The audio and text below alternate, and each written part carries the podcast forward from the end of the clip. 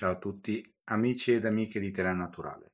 Il podcast di oggi si chiama Non fare una grinza. Spieghiamo brevemente le parole che compongono l'espressione. Non ancora una volta nega quello che si, si dirà dopo. Io non sono una donna, quindi sono un uomo, per esempio, molto semplicemente, e così via fare, ancora una volta il verbo fare che è usato in mille maniere, una grinza, che è poi la parte principale dell'espressione. Quindi una grinza è una piccola, possiamo dire, piega, un qualcosa che, eh, diciamo così, non ci dovrebbe essere in una situazione normale. Per esempio, si può avere una una, una piccola piega, per esempio su una camicia, su un vestito, laddove la parte del vestito dovrebbe essere liscia. Una grinza può essere invece anche una ruga, quindi legato all'invecchiamento della, della, pelle sul viso si crea una grinza, una piccola ruga, una piccola piega, laddove prima il viso era, era perfetto. A questo punto non fare una grinza vuol dire che se parliamo per esempio di un lavoro legato a chi stira tutti i giorni vuol dire che ho stirato molto bene quindi la mia so la mia camicia non ha non ha pieghe. Chiaramente il significato dell'espressione è molto più ampio e significa letteralmente è una se è legato a un concetto, è un concetto logico che non ha punti oscuri, che dove tutto, diciamo, tutto torna, tutto rientra in una logica, quindi non fa una grinza. Facciamo ora qualche esempio. Possiamo immaginare due amici, nostri cari Luca e Paolo, che si incontrano una sera per organizzare un viaggio, un viaggio in una capitale europea, per esempio Berlino. Quindi si mettono, si incontrano a casa di, di Paolo e Luca comincia a spiegare, diciamo, la sua organizzazione, il suo, il suo piano di vacanze. E quindi comincia a spiegare a Paolo, senti, io ho pensato di fare questo viaggio in questo modo. Dunque, arriviamo con l'aereo alle 8 di mattina, stiamo tranquilli e prendiamo subito, il, prendiamo subito la navetta che ci porta, che ci porta in, in città. Ho già visto la fermata della metropolitana che ci porterà nel nostro ostello.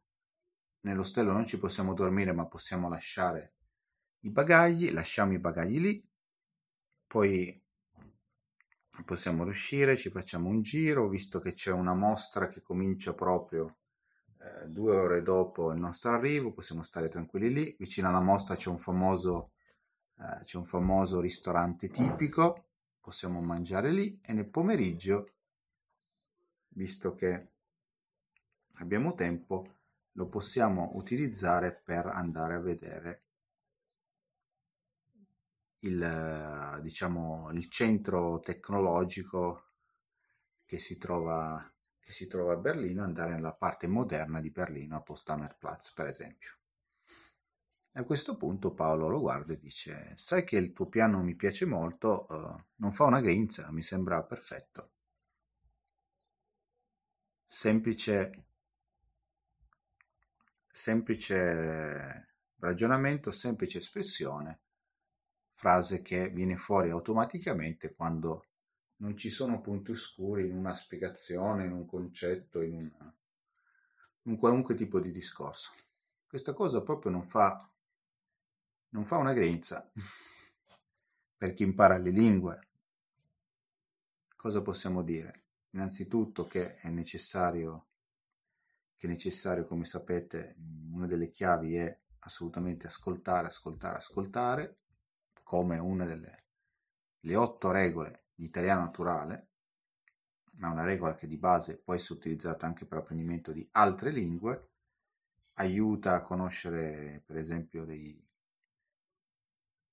delle persone che parlano, che sono madrelingua, quindi che sono originari della lingua che volete imparare, è utile fare viaggi in quel paese e tutto questo discorso di nuovo non fa una grinza, cioè non c'è nessuno che può dire, o come si dice in italiano, obiettare e dire no, questo è sbagliato. Conoscere una persona di un altro paese che parla la lingua che ti interessa aiuta sicuramente. Andare a fare una, un'esperienza in quel paese per imparare meglio la lingua dai risultati sicuramente. Anche qui è un ragionamento che non fa una grinza piuttosto che per giocare per esempio a calcio ci vuole il pallone ancora una volta questo è ancora più diciamo banale più semplice è un discorso che non può fare una grinza perché è assolutamente necessario. Vi ho voluto parlare di questa espressione perché in realtà, anche se così cercando un po', documentandomi, mi sono accorto che c'è anche un altro lato di questa espressione che è, per esempio, eh, un altro significato possibile di questa espressione. A volte non fare la grinza vuol dire non, eh, non mostrare agli altri che eh, la situazione ci ha in qualche maniera fatto del male, ci ha colpito. E anche in questo caso il significato può, può avere un aspetto positivo o negativo a seconda delle situazioni.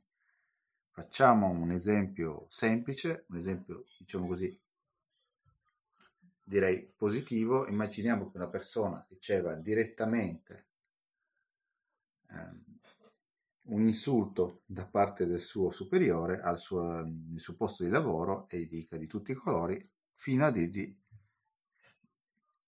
lei è licenziato, se ne deve andare subito. Immaginiamo che l'impiegato, invece di urlargli addosso, di piangere, piuttosto che essere eh, innervosito, dispiaciuto, non faccia proprio niente, anzi faccia quasi un mezzo sorriso. Perché? per mille motivi, magari perché ha appena scoperto che ha vinto, non so, immaginiamo 10 milioni di euro a una lotteria e quindi invece di arrabbiarsi o prendersela non fa una grinza.